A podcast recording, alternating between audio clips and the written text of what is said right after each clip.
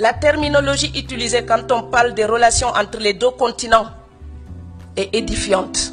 On parle toujours d'aide logistique, d'aide humanitaire, d'assistance technique, de subvention, etc. Il est donc toujours question de ce que l'Europe apporte à l'Afrique. Pourtant, si l'Europe a si jalousement gardé sa relation avec l'Afrique depuis si longtemps, c'est bien parce qu'elle en tire quelque chose.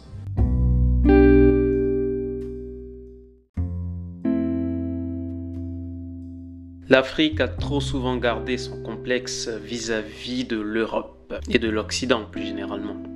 Et c'est ce complexe qui a servi de terreau fertile au mépris des dirigeants occidentaux vis-à-vis de l'Afrique. L'Occident aura passé son temps à parler de ce qu'elle donnait à l'Afrique en se gardant toujours de dire ce qu'elle recevait. Qu'aurions-nous de plus à dire? Au fond, nous ne sommes que des mal-aimés.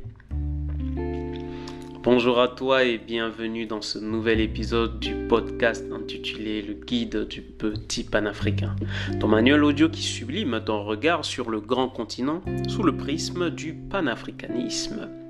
Dans ce podcast, eh bien, on valorise ce que nous avons de meilleur. C'est Arleno qui te parle, commandant de bord de cette mission. Si tu viens de nous rejoindre, sois la bienvenue. Sois la bienvenue dans la deuxième partie de l'épisode numéro 20 de ton podcast. Nous sommes en 2022 et l'Afrique, c'est toujours chic.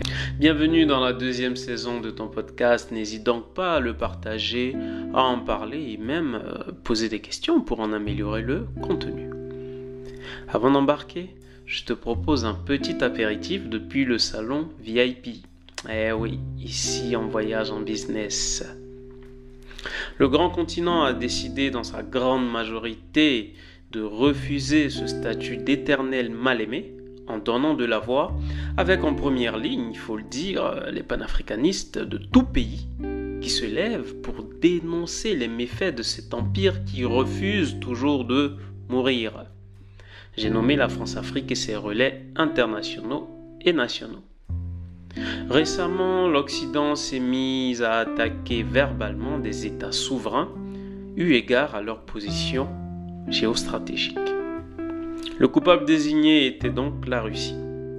Et si la Russie a tant été mise, il est toujours euh, sous le boisseau, c'est bien que le loup est entré dans la bergerie. Alors, l'Occident se met à crier au loup pointant du doigt l'agressivité russe, Wagner et j'en passe.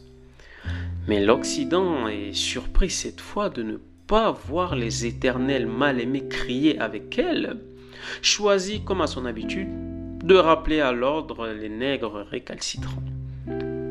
Il ne s'agit pas ici d'être pro-russe ou anti-occidental. Il s'agit, comme le rappelait Malcolm X, de neutralité positive la stratégie consistant donc à dire qui n'est pas avec nous et contre nous doit être désormais inopérante dans la tête de chaque Africain. Il nous faut considérer un certain nombre de paramètres afin d'éviter de se faire tromper par les marchands de rafales, pardon, de sable. Une fois que cela est dit, voyons maintenant comment nous sommes traités par nos partenaires qui nous disent, en tout cas qui disent nous aimer tant. Nous aiment-ils plus que la Russie? Pour te répondre, je me dois de convoquer la visite du président français en terre du Cameroun. J'avais prévenu ici qu'on ne rigole pas avec la méthode. Cette analyse comparative pourra te donner une idée euh, plus en profondeur de ce qui se passe. Alors attache bien ta ceinture car on décolle. Au mois de juillet 2022, le président Emmanuel Macron a entamé une visite diplomatique, euh, commençant par le Cameroun du président Paul Biya, nation des lions indoptables.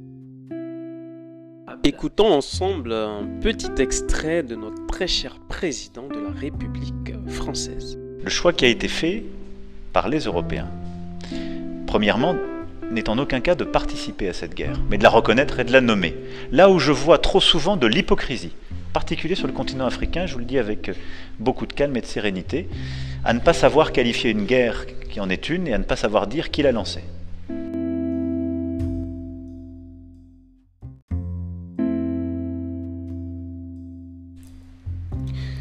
Tu as bien entendu. Hypocrisie.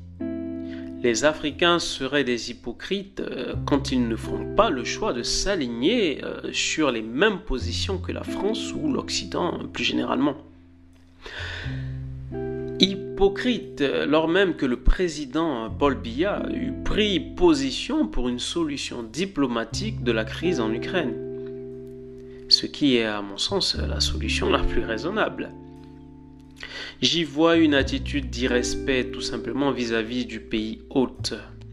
Ce dernier, d'ailleurs, euh, s'est illustré euh, de la pire des manières à la récente Assemblée générale des Nations Unies, la 77e. Je le dis à tous ceux qui m'écoutent, le roi est nu. Et le pire, c'est qu'il ne le sait pas.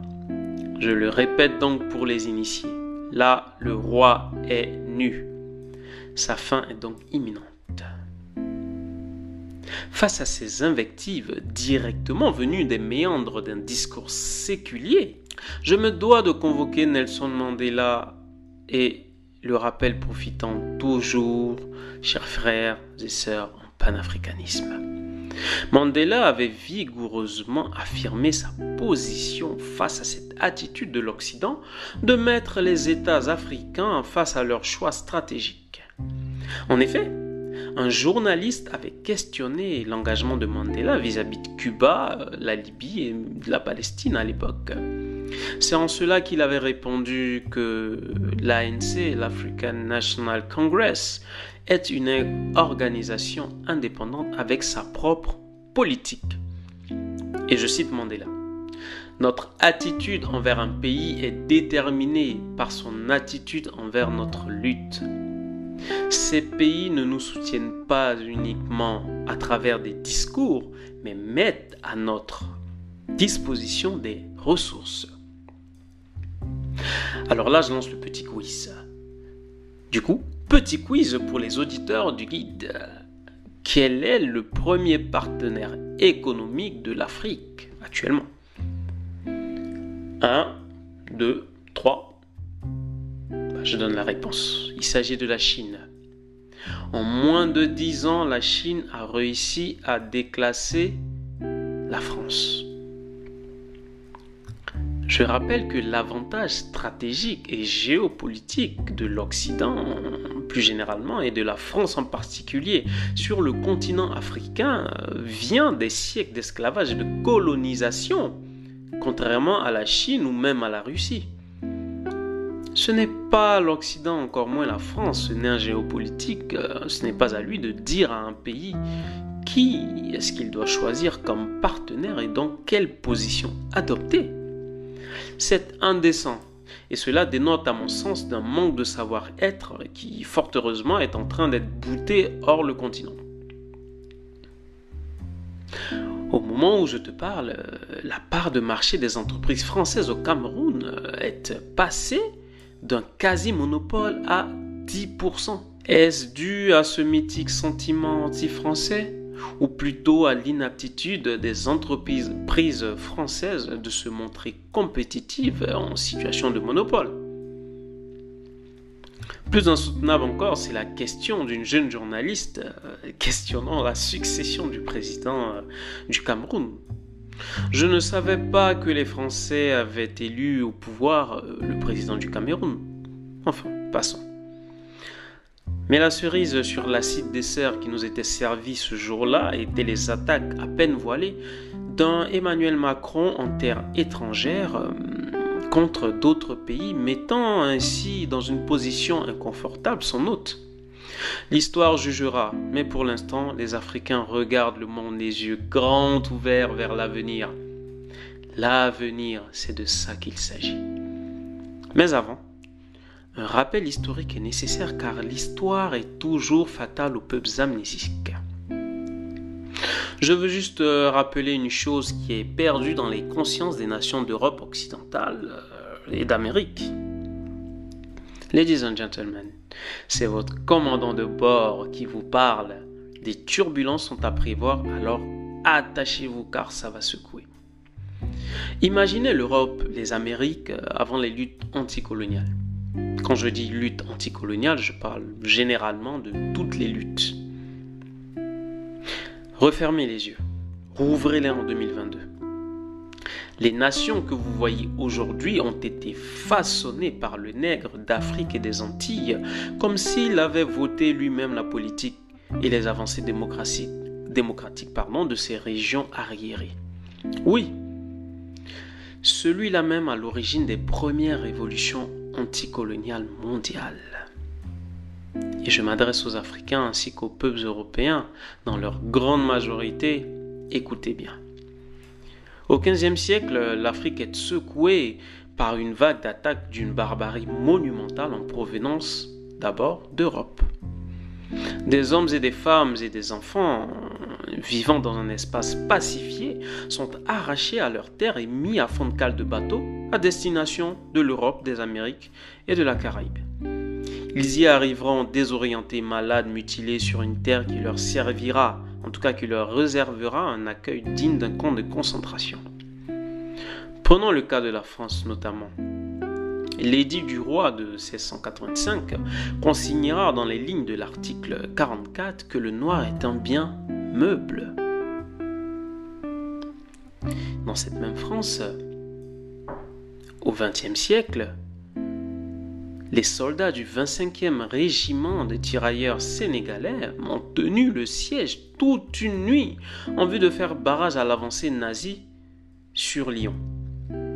Alors même qu'ils étaient complètement démunis, euh, manquant de munitions, sous-équipés, alors même que leur commandant en chef leur avait expressément demandé de s'enfuir s'ils ne pouvaient pas tenir le siège. Mais non, ils sont restés et ont résisté jusqu'à ce qu'il n'ait plus de munitions. Ils seront massacrés par les Allemands en violation des règles du droit international parce qu'étant des nègres. Ils seront plus de 60 000 venus, en tout cas pour la Seconde Guerre, venus pour la libération de la France. Enfin, Chers amis français, sachez que la France dans laquelle vous vivez, cette France si belle, si pure, est une France qui porte la marque indélébile de l'encre nègre. En effet, parmi ces marques, nous avons Picasso, Matisse, deux peintres de génie qui ont élevé l'art du cubisme à son niveau le plus sophistiqué. Je sais, vous me direz, mais pourquoi est-ce qu'il nous parle de Picasso, de Matisse? Ce ne sont pas des nègres. Seulement que euh, le cubisme semble être inspiré d'un art africain, d'un art nègre, notamment l'art Kuba. En vérité, je vous le dis, chers frères et sœurs en panafricanisme, la France originelle est une France esclavagiste et colonisatrice. Ce sont les mouvements de lutte contre la décolonisation qui lui ont donné, en tout cas aujourd'hui, ce prestige d'être une véritable patrie des droits de l'homme. Mais je mets des réserves.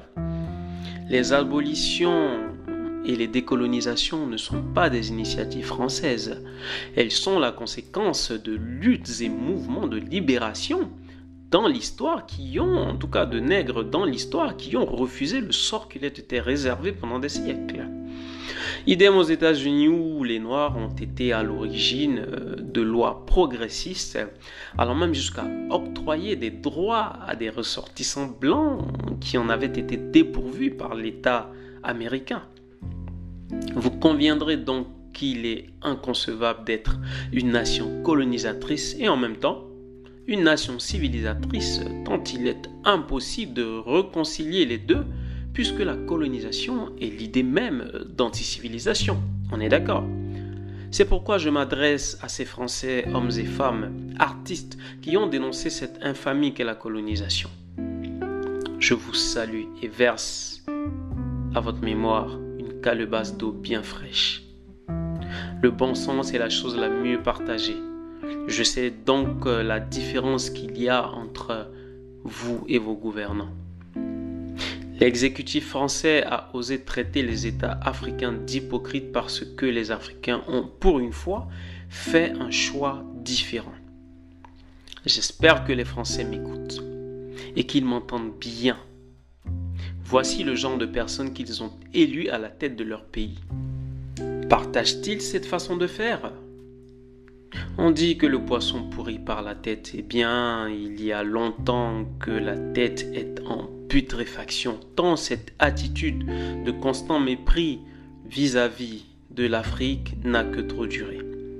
C'est donc naturellement qu'elle a fini par générer un rejet de la politique française en Afrique. Le reste, nous la connaissons. En tout cas, nous le connaissons. Le sentiment anti-français est bien un sentiment français. Je me comprends. Et c'est par là que je clôture en débutant mon réquisitoire. Tout ce qui est dit n'engage que moi. Il est temps que vous preniez, frères et sœurs en humanité, la mesure des défis qui nous attendent euh, tout en faisant des choix différents. Si la crise du Covid a permis de nous recentrer et mettre en lumière la fragilité de nos modèles sociétaux, ainsi que la légitimité de l'Organisation des Nations Unies qui a démontré son incapacité à préserver nos droits et libertés fondamentaux, n'est-il pas temps de réformer cet ordre, cet euh, si caduque J'irai plus loin. Il est temps de reformer l'ordre international actuel et partant nos États pour enfin sortir de l'ultralibéralisme qui est un échec, je vous le dis, pour l'humanité. C'est une double nécessité si on veut réconcilier définitivement les peuples libres du monde, car aucun peuple ne peut s'élever durablement en ayant pour marchepied un autre. J'espère que jusque-là, tout va bien. J'espère que tu savoures, tu apprécies ton vol. Tout est mis en œuvre pour ton confort. Alors abonne-toi à la page, partage, mets-y un pouce et surtout parle-en autour de toi pour vulgariser un récit authentique sur l'Afrique et sa diaspora. Un récit authentique sur le grand continent.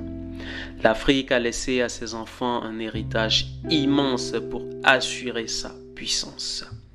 L'Afrique a fait le choix de revenir sur la grande scène de l'histoire, là où s'entrecroisent les valeurs humaines partagées et les grands défis civilisationnels.